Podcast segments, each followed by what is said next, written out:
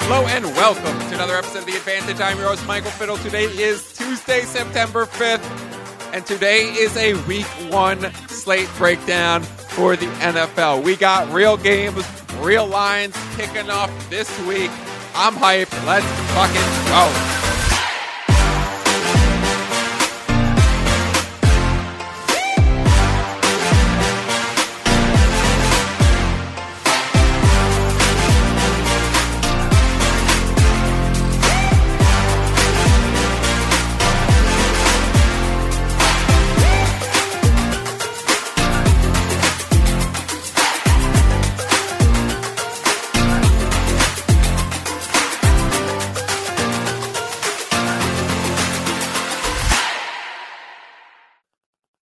All right, everyone. Hello and welcome in to our week one slate breakdown. It has been months since we were actually breaking down game lines that were going to be tipping off and kicking off this week. Since the N B A finals ended, we haven't really been able to get live action on these lines. And that's the kind of stuff that really gets me going and revs my engine in this space. Of course, over the summer, go check out these podcasts if you haven't. We did things like strategy shows for the D F S space. We reviewed the rule changes in the N F L. We went through key numbers and established teaser rules. We did futures discussions. We did awards races. We even dabbled in the N B A win totals future market.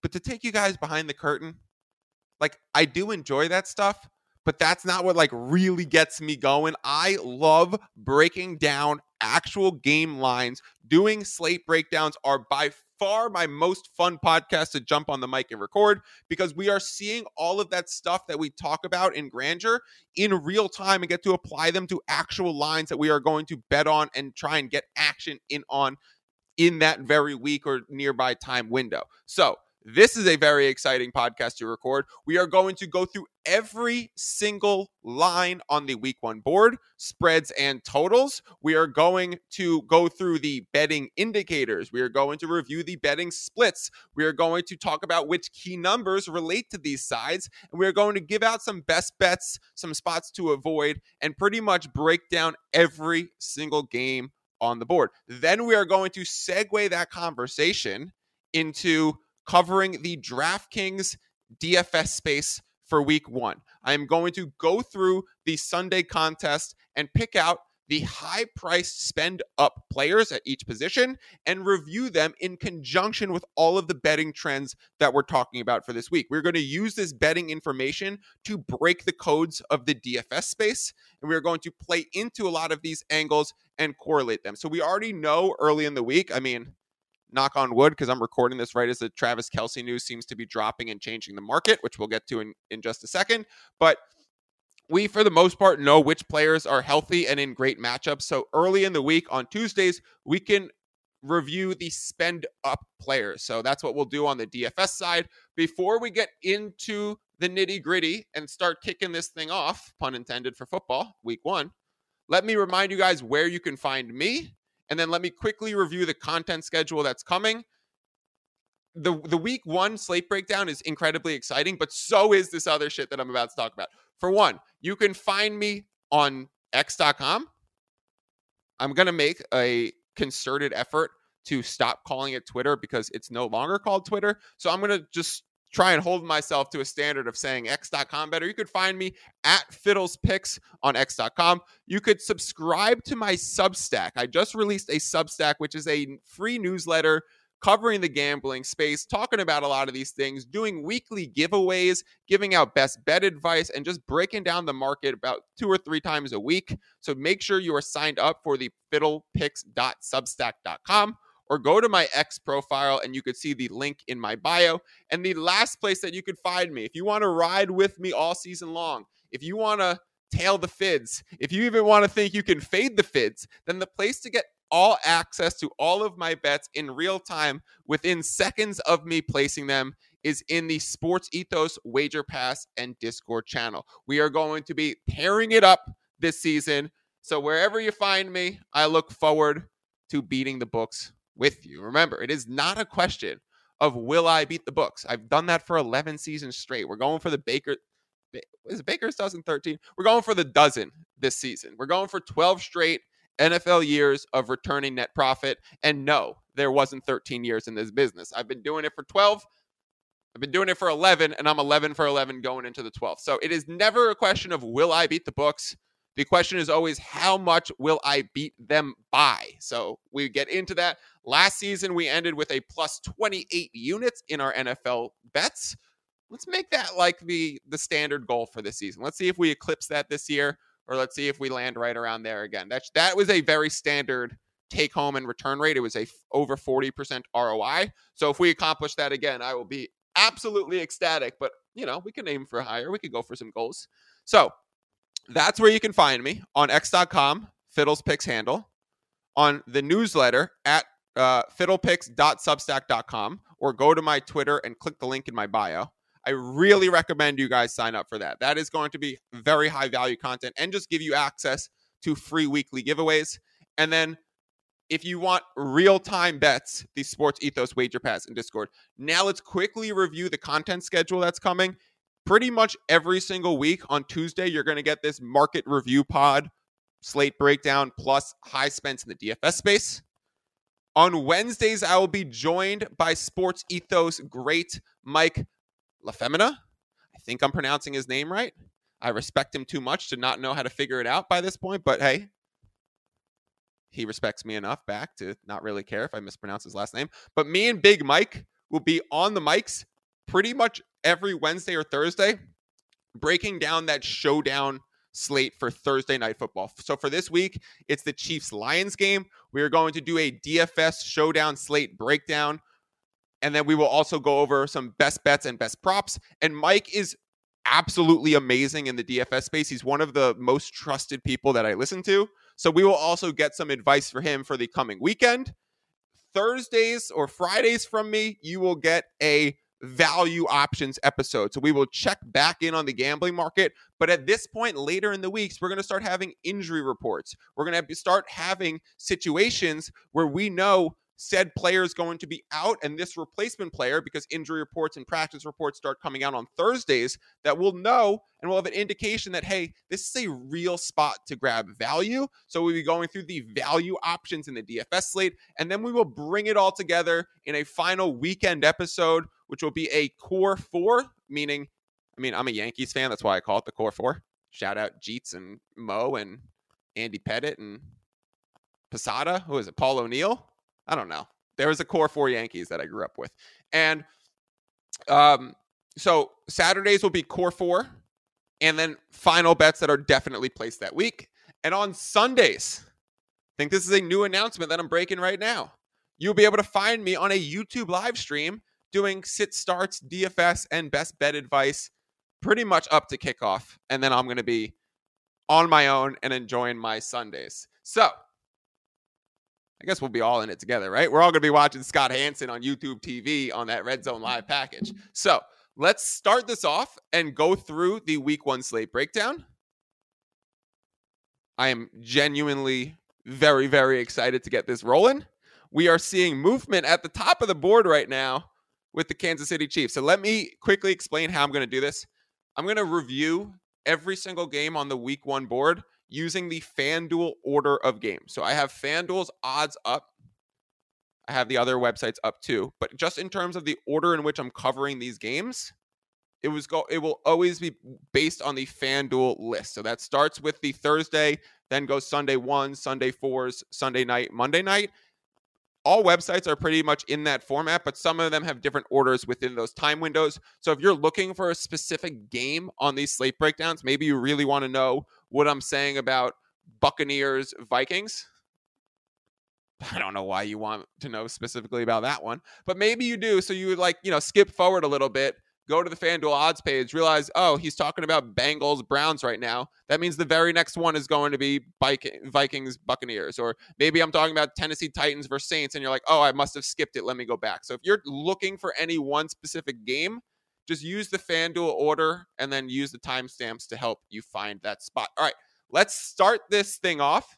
We are ten minutes in, and we are officially starting the week one slate breakdown. Let's get it going. The Detroit Lions visit the Kansas City Chiefs on Thursday Night Football to kick off the season Thursday, September seventh, and two days from now. This line opened at Kansas City Chiefs minus six point five. This line had moments where it was flashing to Kansas City Chiefs minus seven, bouncing back to six point five. Some books having it at seven. It has pretty much been a bouncing line where I was on the K C minus six point five because it was bouncing towards the seven, and we know seven is one of the key numbers, the second most important number in N F L outcomes that happens Uh, north of ten percent of the time. So if you could grab that key number and obtain closing line value through that spot, it obviously holds a positive expected value. So I had grabbed the K C minus six point five, and I had also grabbed the over at fifty-four because it was bouncing up to fifty-four point five. And we know fifty-four is kind of a key number on the totals. I mean, fifty-one is really the north of fifty key number, but if we're going to keep going higher and higher, like, because some games will be priced there, fifty-four becomes the next one. So I had grabbed the fifty-four over because it was going to fifty-four point five. I had grabbed the minus six point five because it was bouncing to seven. And then all of a sudden, about ten minutes before I started recording this podcast, we get practice news that Travis Kelce has hyperextended his knee and is now uncertain. So now this line is bouncing. It's at Lions plus five point five. The total is at fifty-two point five. Major under action, major Lions action coming in response to the Kelce news. There's still some uncertainty. I think DraftKings still has this at fifty-three point five in the total.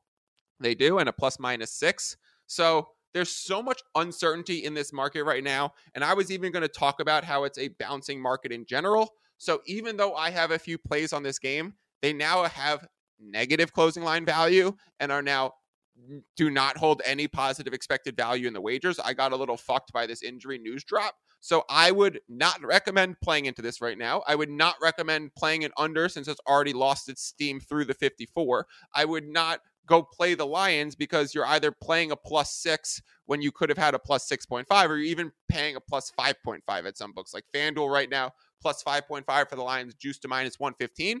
So for week one in this very kickoff game, it's sad to say that I have I advise a no bet situation. I advise coming back for the Wednesday pod and seeing how Mike and I break down this from a D F S or a prop perspective. Maybe there's some ways to get action in those markets, but just from a straight gambling perspective, I wouldn't really recommend this based on what's happening right now.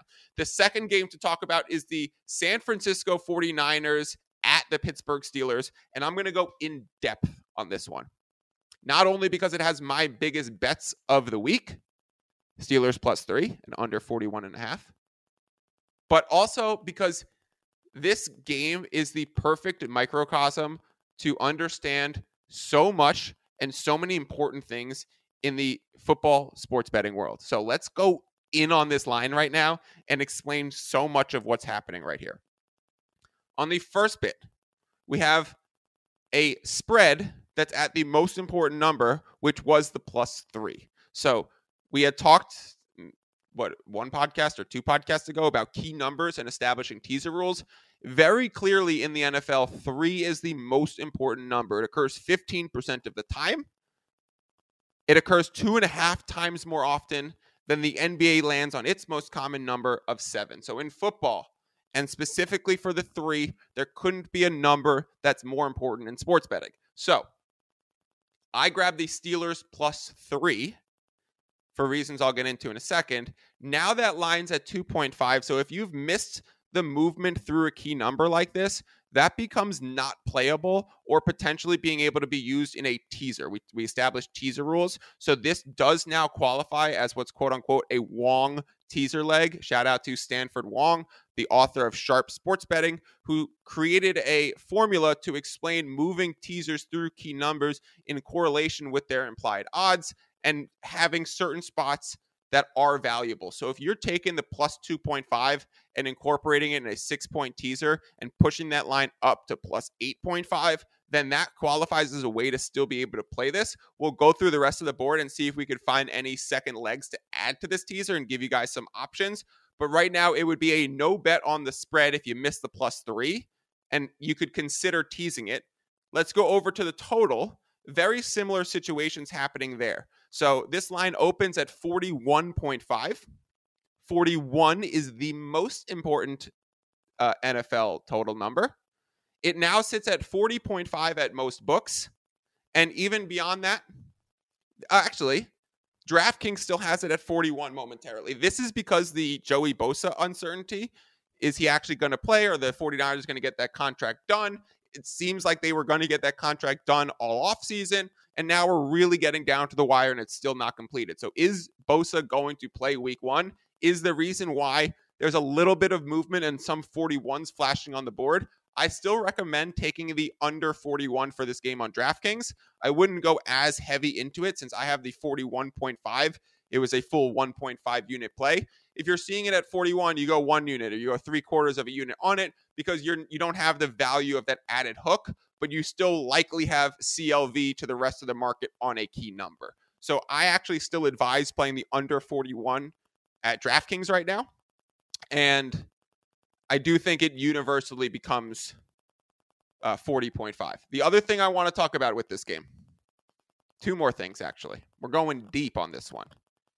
Three more things, actually. Let's go through them all together. One at a, what am I saying? We're going through them one at a time. There are three more things to cover for this game.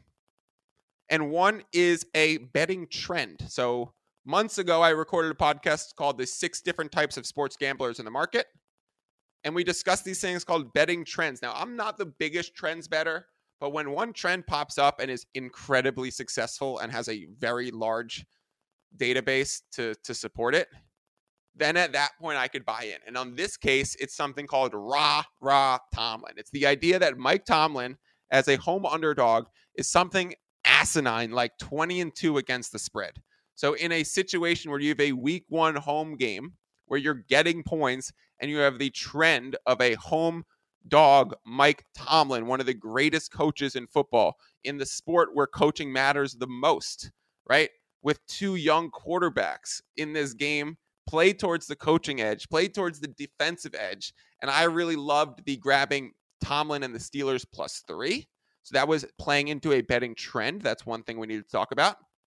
Second thing we need to talk about is correlating um, spreads and totals.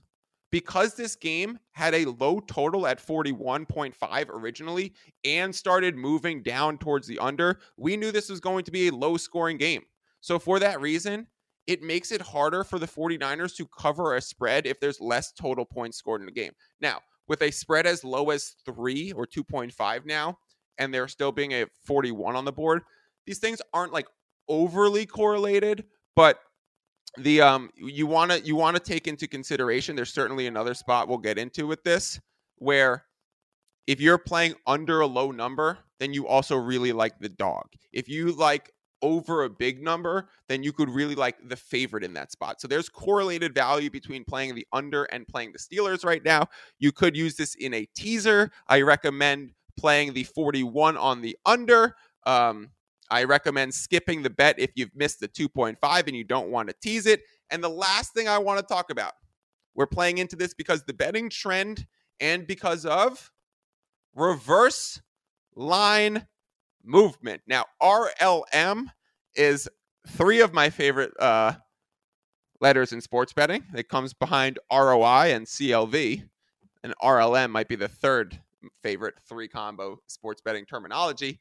R L M stands for reverse line movement, and we are seeing that heavily in this game. This is a situation where the publics are going against the sharps. We have sixty-eight percent of the bets.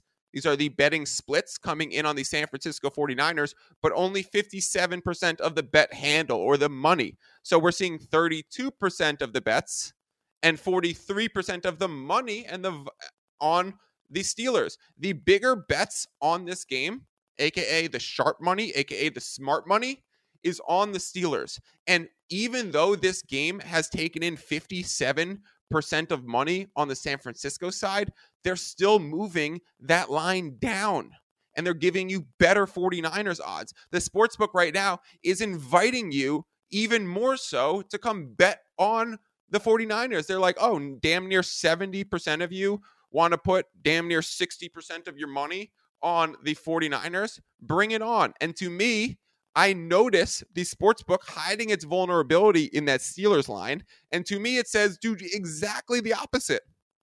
You want to bet the Steelers in this game. You do not want to find yourself betting the road favorite 49ers in a public spot against a home underdog, amazing coach in a game where it's trending towards the other under. That would be a disaster. So we have trends betting, we have R L M, we have correlated spreads and totals, and we have the most important numbers all over this game. And that's why we just did it for like seven minutes on the pod.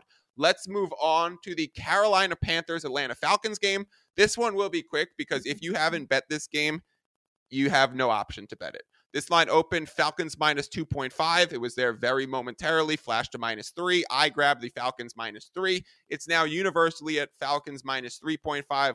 We all know that the Atlanta Falcons are the darling of the Vegas brains this uh, summer and going into the season. And on the flip side, the Carolina Panthers, everyone seems to be fading after their disastrous preseason.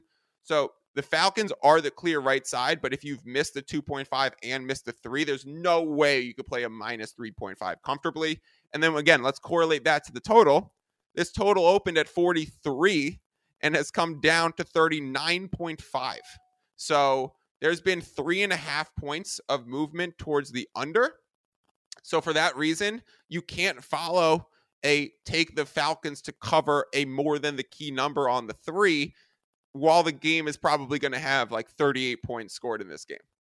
We're really looking at like a twenty-one seventeen way of eking out a minus three point five win on the spread if you're taking it. So watch that actually land exactly where it is. But I'm on the Falcons minus three, and that's where I would advise uh, being. That's like kind of the only place. If you don't have bets on this game, it is a clear, clear, clear, clear, clear avoid.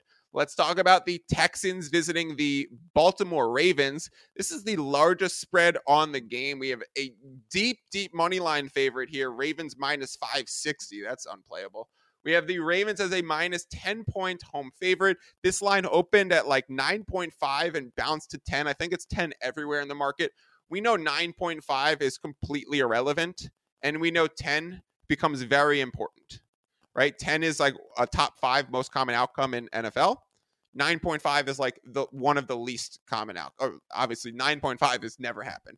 But nine itself is a very uncommon outcome in football. So the movement to minus ten is very important. So if you've missed that, then this is a clear no-bet situation. Of course, you'd have to be laying points on a favorite with a low total. I mean, this has a forty-three point five in the total. Let me see where that one first opened.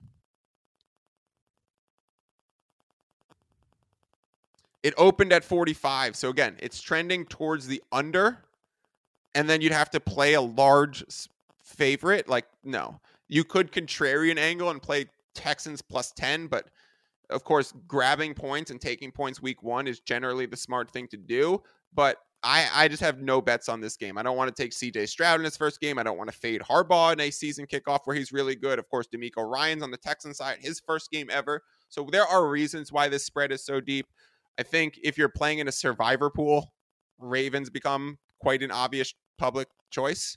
Uh, I think they'll be probably the heaviest bet team in that realm. So that's kind of how I would play it.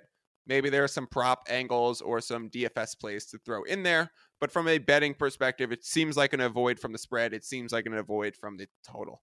Let's go over the Bengals versus Browns. The Browns are a home underdog two point five of two point five points, a total of forty-seven point five. The total has stayed at forty-seven point five the entire time.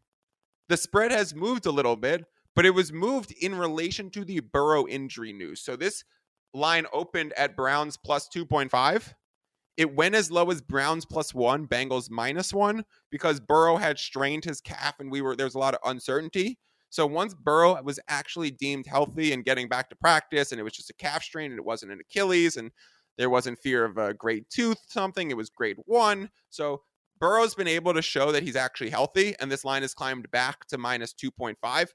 I actually, while I don't have any bets here, my eyes are on this Browns with the points. I think grabbing a division home underdog, Bengals and Browns are in the same division. You have a home underdog where you can grab points, but not having the key number of the three kind of bites. So this triggers my alarm bells to say, wait a second.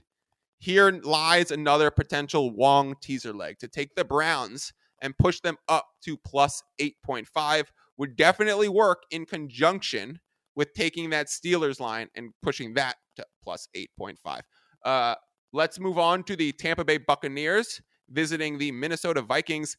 This line opened at six point five. It's pretty much at six everywhere right now. Another game where I have absolutely no bets on. I want to check on the total. The total opened at forty-six, and it's at forty-five point five. So we're seeing half a point of movement towards the under, half a point of movement towards the Tampa Bay Buccaneers. That is in line with my preseason priors of fading the Minnesota Vikings this season. But I also think the Tampa Bay Buccaneers are a sinking ship in their own right. So, uh, yeah, I... I I I can't get behind playing anything in this game. You've you could either there's no key numbers to play around. There's no important totals to play with right here. This is just a major avoid. Let's see what Baker does with his new squad. Let's see if Kirk Cousins is still doing really well, even though they took away some of his weapons. So this is kind of a sit back and see.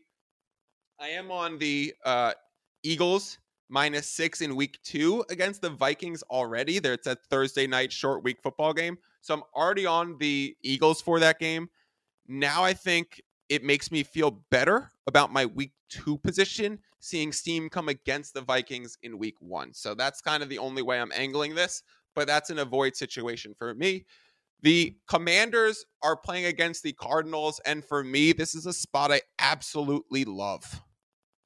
Absolutely love. I grabbed the minus six point five with a Thor's hammer. Like, I went in on this six point five line. It is now minus seven across the board everywhere.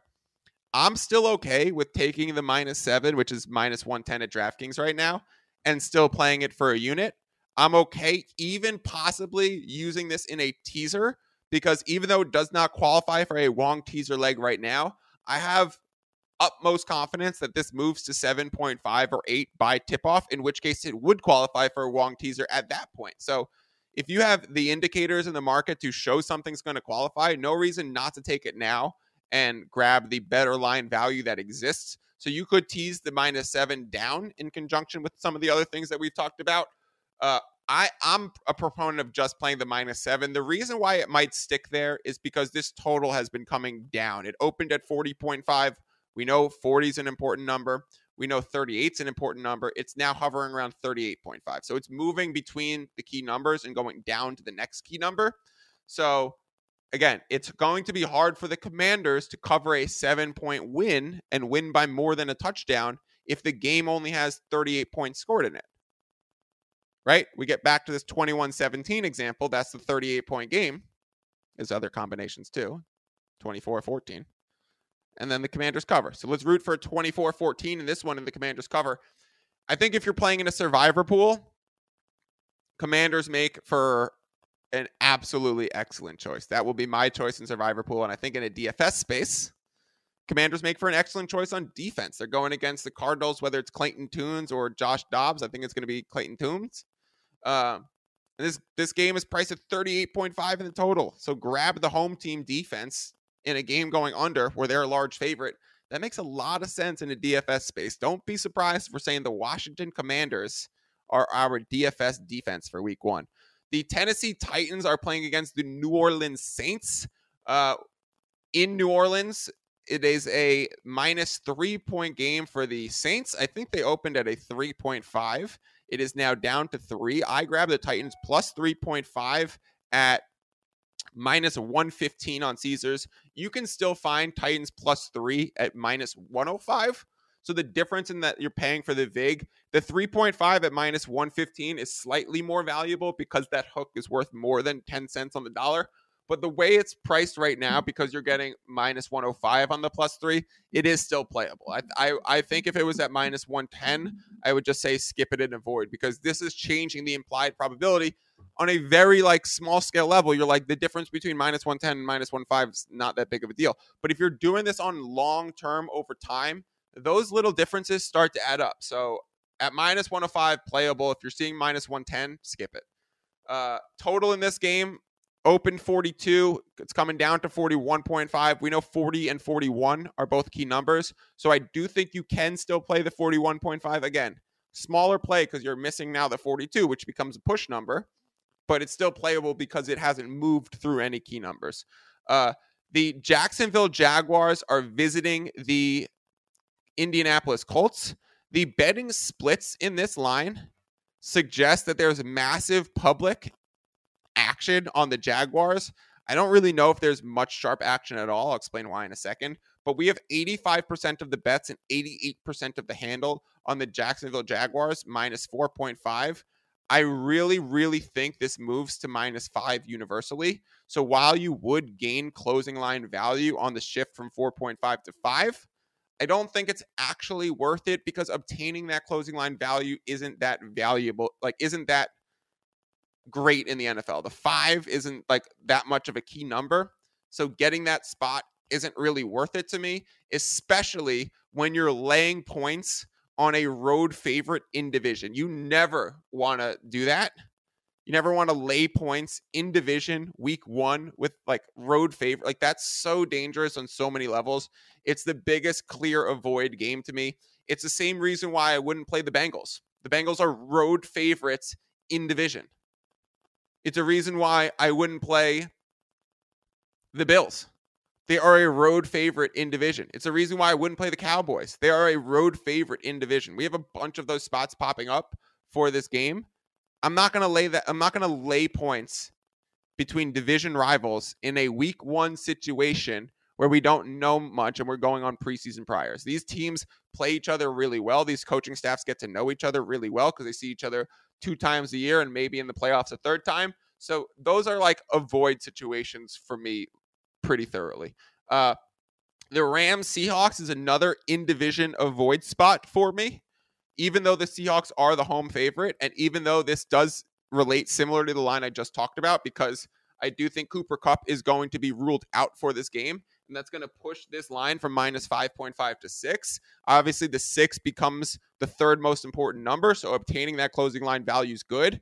But like, I don't want to lay five and a half with an in-division week one situation. Like, even though they are at home, and even though I think this Rams team absolutely sucks, the Rams are well, these are two well-coached teams, Rams and Seahawks, whether it's McVay or Pete Carroll. Like, they know each other really well. They're going to see, they've seen each other for years and years and years on end. They're two of the longest tenured coaches in the league, even though McVay is really young. So, like, it's an avoid situation. I have no bets on that game. Let's go to the Eagles Patriots. I have a large bet on the under forty-six. It now sits at forty-five point five in some places and forty-five others. If you're seeing a forty-five point five, it's playable to a smaller degree. If you're seeing a forty-five, it's probably just an avoid. Um, we are also seeing some serious sharp action come in on the New England Patriots. So uh, I know that there's certainly some sharp syndicates on the Patriots. That's much has been made a fact to me. Uh, this line opened at plus four point five, is now down to three point five, four at some books, but the under movement and the home underdog are definitely correlated. The Super Bowl hangover is a real thing. Now, Mike, you're a bettor, and you're going to talk about the Super Bowl hangover and this thing that we talk about in the stories and conjecture and grandeur. Is that like really an applicable thing to the betting community? Yes. Yes, yes, yes, yes, yes. In fact, Billy Walters, the goat of sports gambling, recently came out with a book, Gambler, and in it, there's this little nugget of wisdom that says he actually takes off two points per game on the spread for the first four weeks for the Super Bowl loser. He actually has a way to quantify the early season results of a Super Bowl hangover. And certainly a week one spot where the Eagles are playing this year counts as that. So I like the Patriots under in this spot. I don't, I'm not playing the spread, but I do like the under. If you can grab a forty-five point five, and if it ex- exists anywhere, it does on DraftKings, then I do think it's worth playing a little bit on. All of me is having a hard time avoiding the Raiders Broncos situation. Now, similar, we have an in-division game where I just want to take the points. I just think both of these teams are high question marks. We have the Broncos, the Russ question marks, the the Javante, is he healthy, versus P. Ryan question marks, the how much is the impact of Sean Payton? He said it's going to take him a few years to right the ship. Uh, it's like, what is this Denver Broncos team doing? On the other side, the Ra- I'm I'm kind of into fading the the narrative on the Raiders. The, the narrative on the Raiders has been Jimmy G's health has been uncertain. We remember what happened with the physical. Josh Jacobs had a holdout, and he wasn't happy being franchise tagged. And Davante Adams was being outspoken that he didn't like the direction the team was headed. Well, now we come into the season, and they're zero and zero. And they were really bad in one-score games where they can get better and, and cover those this year. And they returned the same five offensive linemen. So Josh Jacobs, who's back in the building after the franchise tag and that situation got sorted out, should be really freaking good again this year, right? Like, we have the Raiders defense pretty much returning the same core. It's tough to say that the Raiders aren't going to be a much improved team. Jimmy G is healthy. He passed his physical, and he's fifty-three and twenty-one lifetime as a starter. Dude's a born winner. So I do think the Raiders are certainly playable. Plus four is a minus one oh five on FanDuel. Check out for my x dot com to see if I post any one of those plays. There's definitely part of me that's thinking I'm going to take action on the Las Vegas Raiders. Um, let's go over the Packers-Bears situation. The Packers have everyone and their mom's smart money on them. They are another, like the Falcons, darling of the offseason from the betting community. People are loving this Jordan Love-led team with actually a bunch of good skill position players, a really good defense, a strong offensive line with some emerging young talent on the outside and some stable talent, you know, in the running back field between Aaron Jones and A J Dillon. So it's tough right now. I think it becomes unplayable. You were able to get the Packers plus two point five and potentially grab a hook or tease it up to eight point five. You could still tease this with the Packers plus one point five. It does qualify as a Wong teaser leg. So with this game moving towards the under, I actually have a bet on the over forty-four. It's dropped to forty-three point five. So this now carries a negative C L V ticket. Definitely a bet I would not recommend people tail. Uh, I'm going to have to get lucky and hope Justin Fields breaks some big runs and that, you know, Jordan Love really structurally runs down his offense well. But there seems to be some late fading of the Bears because the Bears seem to be a little bit of a public darling. And there's definitely a strong sense of Packers backing in the market right now. So right now, the numbers seem to me like an avoid situation. The plus one point five on FanDuel does qualify as potentially a Wong teaser leg if you want to take the Packers up. And given that it's a division game with it going towards the under, it, it would be nice to grab, you know, a nice size plus points on a low total. Those things will be correlated. Let's talk about the Dolphins visiting the Chargers. This is another great game to talk about. There's a lot of angles here that we can cover. This game opened at a minus two point five. It's now out to minus three. So it moved through, or it moved to a very important number. This is likely movement because of not only money that's come in, but injury news. Let me check on the splits for this game real quick. We have forty-four percent of the bets on the Chargers and fifty-two percent of the money. So there's definitely um, the, the sharp money on the Chargers, but it's also injury related. We've seen Tyron Armstead get dinged up in camp, the left tackle for the Dolphins, who's absolutely amazing. And the pressure rates for Tua without Armstead in the lineup are staggeringly high, like north of forty-five percent. It's really scary stuff for Tua. Um, Jeff Wilson, the running back, placed on I R. A-Chain, the other running back, I think he's going to be out as well. Um, so it's like Mostert and Salvin Ahmed, running backs for the Dolphins. So Jalen Ramsey seems to be hurt and going to miss a chunk of time. So there's definite some question marks in terms of injury concerns on the Dolphin side. I think that's very playable for the Chargers right now. There's not only smart money, but there's injury reasons too to support this. And this game is being sharp towards the over. This total opened at forty-nine point five. It's now up to fifty point five and juiced to the over at that. So again, we could correlate a large total that's moving towards the over with a much easier ability for the Chargers to win by three in that game. So I think Chargers minus three is still playable. Let's cover the Dallas Cowboys, New York Giants. I actually think this is a great example of buybacks happening in the market. The Dallas Cowboys opened as a minus two point five favorite, and now it's out to Cowboys minus three point five, Giants plus three point five. And we're starting to see some reverberation or some comebacks in the market where the plus three point fives are starting to dry up down to plus three or be juiced to like minus one fifteen like it is on FanDuel right now. What I think is happening is sharp groups grabbed the minus two point five, and then those same sharp groups grabbed the plus three point five in a buyback. We've talked about how if you're hitting lines with minus one tens on both sides, you're essentially setting up a five percent implied probability situation for a middle where you'd get a twenty to one payout. But in real terms with this game, if three happens fifteen percent of the time, and if the favorite wins in the N F L sixty-seven percent of the time, then the chance that this game ends Cowboys minus three is certainly north of that five percent. So this is a clear grab both lines, buy them back against each other, and carry positive expected value of a middle. It's a small middle, but it's the most important number that exists in sports betting. So not a bad, not a bad little way to, you know, tickle in the waters of those Cowboys Giants. Let's go over Bills Jets, the other New York team, or the other two New York teams. We have the Bills as a minus one point five open, moving out to minus two point five. Smart money definitely on the Buffalo Bills for this game.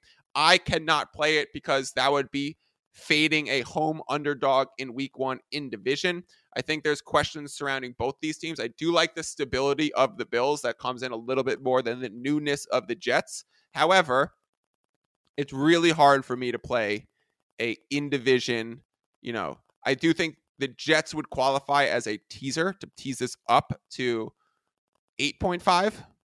But again, I still don't even know if I want that because I, I lean Bills in my heart, but I can't play Bills because of the situation. So this is a great example of sometimes the, the winning bet is a no bet. Uh, so that reviews every single game on the board when we do it in like thirty-five, thirty minutes. Um, the key things that we were looking out for was that Steelers forty-niners game, so much good juice in there. From a D F S perspective, the games that we're playing are the ones that are angling towards the over or have large totals, or we can support the running back on a team with a large spread. So let's start segueing this over to DraftKings. I'm going to take a quick break, and I'm going to come back and record breaking down the high spend options on the DraftKings Week one Sunday D F S slate. Give me a minute. All right, everybody. Took a little break. Nice little fifteen minutes for me. Used the bathroom, grabbed the coffee, gave my dog a hug. But of course, some podcast editing makes that transition happen in just a matter of seconds for you guys. But let's take this discussion over to the second part of the episode, which is going to be going through the D F S slate for Sunday and breaking down the high-priced players on the board. Again, we know on Tuesdays, shout out Travis Kelsey, generally who's healthy for that week, and we could talk about which matchups we want to prioritize in getting our studs at the top of the board. Uh, for week one, it is going to be a little harder to determine value spots because there are going to be less injuries that happen, which is a good thing in the real world. It's a bad thing in the D F S space because value hunting is a big part of the success that we will have here. But for week one, we're going to have to consider playing maybe less superstars and going a less stars and uh, studs and scrubs approach and going more middle tier guys. So we're going to go through either the everyone priced over seven thousand dollars or the top five players in their position on the board. So let's start with the quarterback. The highest priced quarterback on this board for this week one slate is Lamar Jackson at eight thousand dollars. We don't have Patrick Mahomes because he's playing on Thursday night. We don't have Josh Allen because he's playing on Monday night. We do have Jalen Hurts, who comes in number two on the board. We'll get to him in a second. But Lamar plays against the Houston Texans. We've talked about him being a ten point favorite in what should be a new spread offense.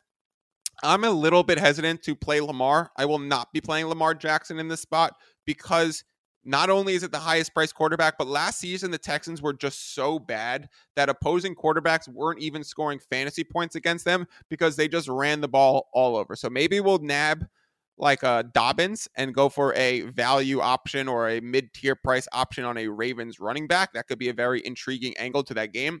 But I don't think I want to be grabbing Lamar Jackson. Let's go over Jalen Hurts. We said for this game that the total was grabbed under at forty-six in a big way by me. I still recommended grabbing the under forty-five point five. And now Hurts comes in on the DraftKings board at seven point eight K. And to be honest, even though I was fading the Eagles in this game one situation, that price is genuinely like really fair for a guy like Hurts. He's a rushing quarterback. He had eighteen rushing touchdowns in eighteen games last season. Generally, the New England Patriots struggle with protecting rushing quarterbacks. That's been one of the downsides of Belichick's defenses throughout the years. Shout out to Josh Allen, always carving up the Patriots. Um, however, it's it's really tough. Uh, it's like I'm going to have to talk to some of the other guests that I have on later this week and ask them how they feel about the Hurts situation. At seven point eight K, it's not a game script situation that I like, but it is such a stud player at a really fair price. Like, really fair. Let's go to Justin Fields, seven point seven K. Uh, we talked about everyone and their mom fading the Bears, Bears being the public play, and all the smart money being on the Packers.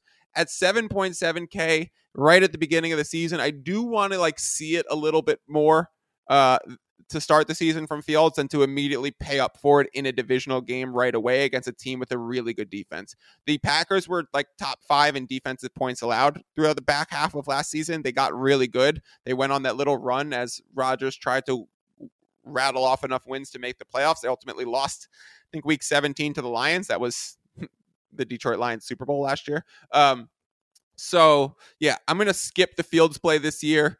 I mean, not this year, this week. I think seven point seven K in this matchup is too expensive. I'd much rather just play Hurts for one hundred dollars more. Joe Burrow. I am definitely not playing Joe Burrow as well.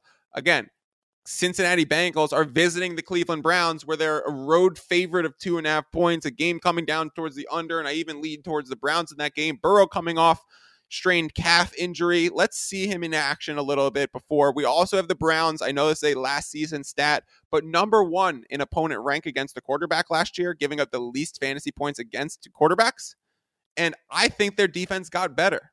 I mean, Myles Garrett, total game wrecker. They added Zadarius Smith to give him a little help on the defensive line to create more pressures. Myles Garrett not only had eighteen sacks last year, but he was the most double teamed defensive tackle in the N F L. So he's going to face more single pressures or single coverages this year, and his pressure rate should even go higher. That might be bad news bears for Joe Burrow.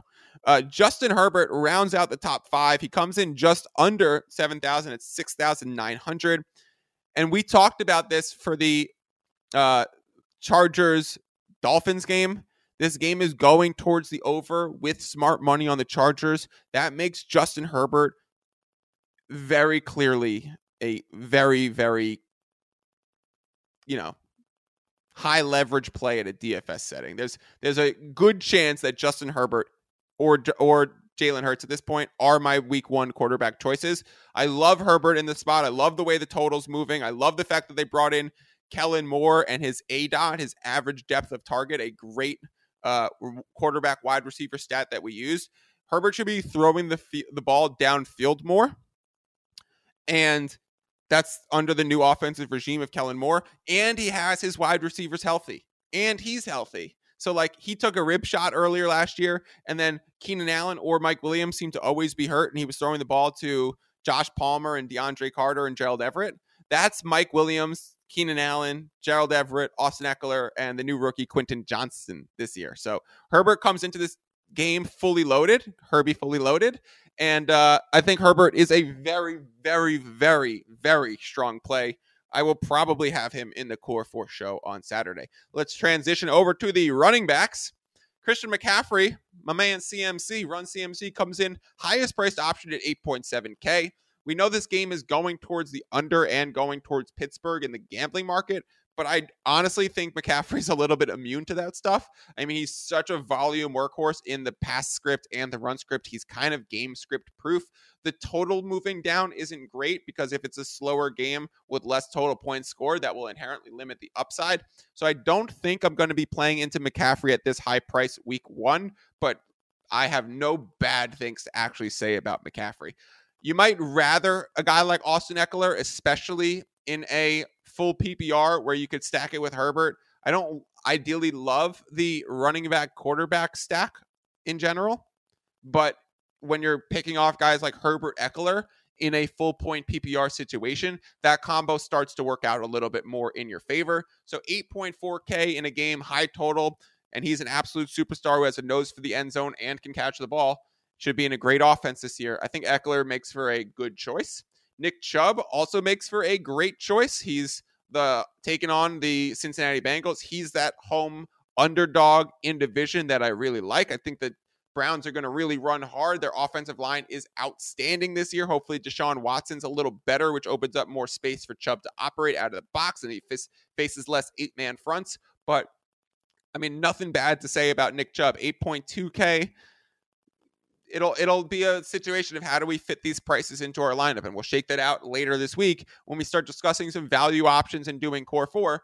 But, yeah, it's going to be hard for me to talk anything bad about Nick Chubb right now. Let's go over Bijan Robinson. I love the Atlanta Falcons this year. I love the Atlanta Falcons in week one. Uh, Bijan should have all the opportunity in the world to be an absolute superstar.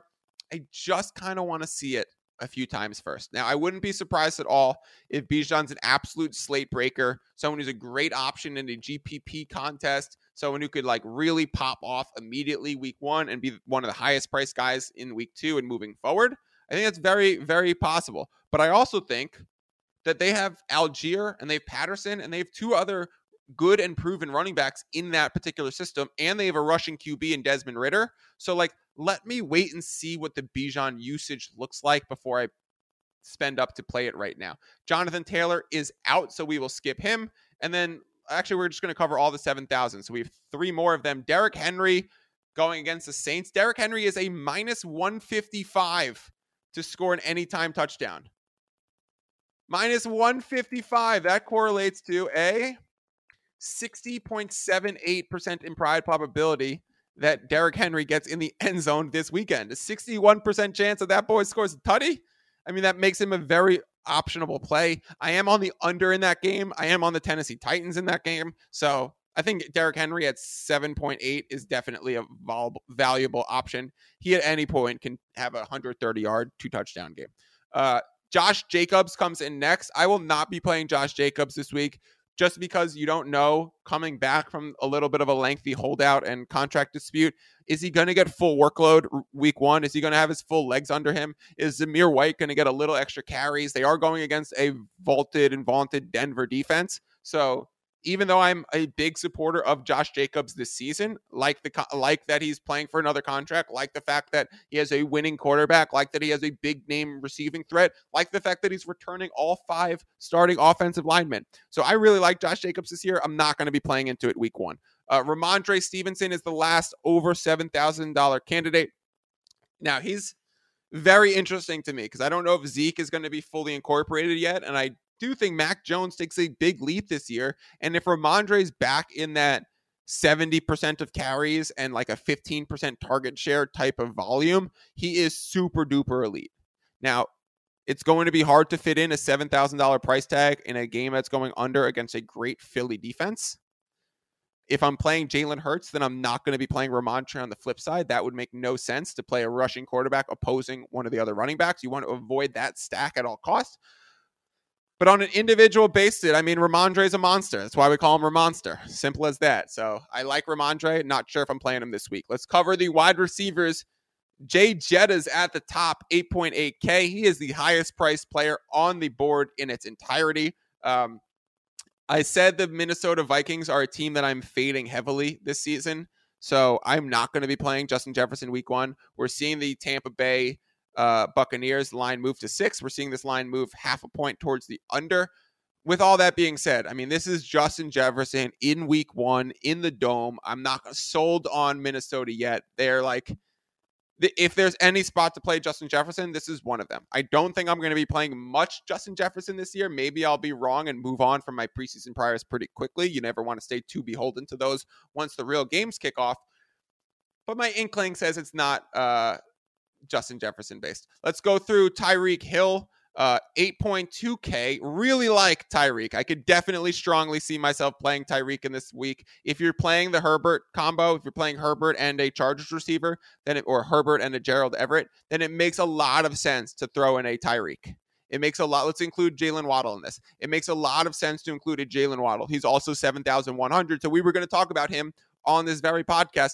Using these Dolphins receivers in an opposing stack to the quarterback that you're choosing in a game going towards the over is a very smart decision. That is a plus expected value stack. Some of the things that we do here on the D F S Today and the Advantage podcast for you guys, we explain those things and simply correlating those values, whether you're playing a cash contest, where you're playing a G P P contest, if it hits, it increases your chance on winning in a very big way. Jamar Chase, eight thousand one hundred. If I'm not playing Burrow and I'm scared off, if I'm scared off by the road favorite situation, if I'm scared off by the under trend, and actually the total hasn't moved, if I'm scared off by like just the fact that I think Cleveland's going to be such a run heavy team, I don't think I want to play Jamar Chase week one. Let's see Burrow look really good, and let's wait for a matchup where we're really ready to, to take this one to the house. Davante Adams going against Denver. I know I'm said I'm very in on the Raiders this season, and I know I said I'm in on Josh Jacobs. Definitely not in on Davante Adams from a week one perspective against Denver. He has a new quarterback and he's going up against Patrick Surtain. Now, if you go look at the press conferences and the game that happened last year between the Raiders and the Broncos, Davante Adams absolutely burned Surtain to have a game-winning touchdown and then said in the post-game interview, like, he's good, but he ain't good enough yet. So I think this is a very fun matchup to watch. I'm not going to be playing into it from a D F S perspective, but you bet your ass I'm going to have my eyes all over the Davante versus Patrick Surtain uh, battle that's happening this weekend. A J Brown going against New England. If I do play Jalen Hurts, then playing an A J Brown combo makes a little bit of sense. Let's include Devonta Smith. Playing that wide receiver quarterback stack makes a lot of sense, especially in a G P P tournament where you're looking for upside. So uh, I don't love going against the New England defense. They should have an amazing secondary, amazing defensive line. I think they're one of the best defenses in the N F L. They have a very difficult schedule, but week after week, the, the New England defense should show up. Best coached unit in the N F L, probably. Uh, if you play Jalen Hurts, then, then that's interesting. I don't know where I'm going to go. The, the more I talk it through, I lean more towards a Justin Herbert and Tyreek Hill over a A J Brown and Jalen Hurts combo. Keenan Allen definitely fits into that same Tyreek Hill, uh, Jalen Waddle conversation. You could just simply stack Keenan Allen with Herbert and grab all those full point DraftKings P P R points, especially with Jalen Ramsey a little dinged up. Who's the who's the corner that's going to be covering Keenan Allen? Is he just going to be feasting off of like Xavier Howard? I think that's the, the the number two corner for the Dolphins. Apologize if I got that wrong. But yeah, that becomes a very interesting option. The last seven K guy that we're talking about is D K Metcalf, uh, home favorite against the Rams. The Rams defense is going to be so bad this year. So I do think D K is a nice G P P target play because the Seahawks line is probably going to keep climbing to that minus six. We're having, we're not seeing much movement towards the under in that game. I do think you can take D K if you just want to take a shot at a guy to like, there's a chance that D K Metcalf in any game has, you know, ten catches, one hundred fifty yards, and two touchdowns. And then if you add in the caveats of like J S N was a little bit dinged up. I think he had a hand surgery in the off, like in the off season in camp. It was a really minor one and he's back, but who knows if he's up to speed getting full snaps in week one. As that wide receiver room gets more crowded, it's going to be harder to play D K. He's going to have to come down in price from being in a seven thousand dollars talk about him on a Tuesday pod kind of guy. He'd have to be a Thursday pod kind of guy. So this will be one of the few weeks I imagine you could play D K Metcalf. Just go Google image D K Metcalf, and then you'd be like, I'm putting this guy in my lineup. He has an eight-pack and a six five. Uh, let's go through the tight ends.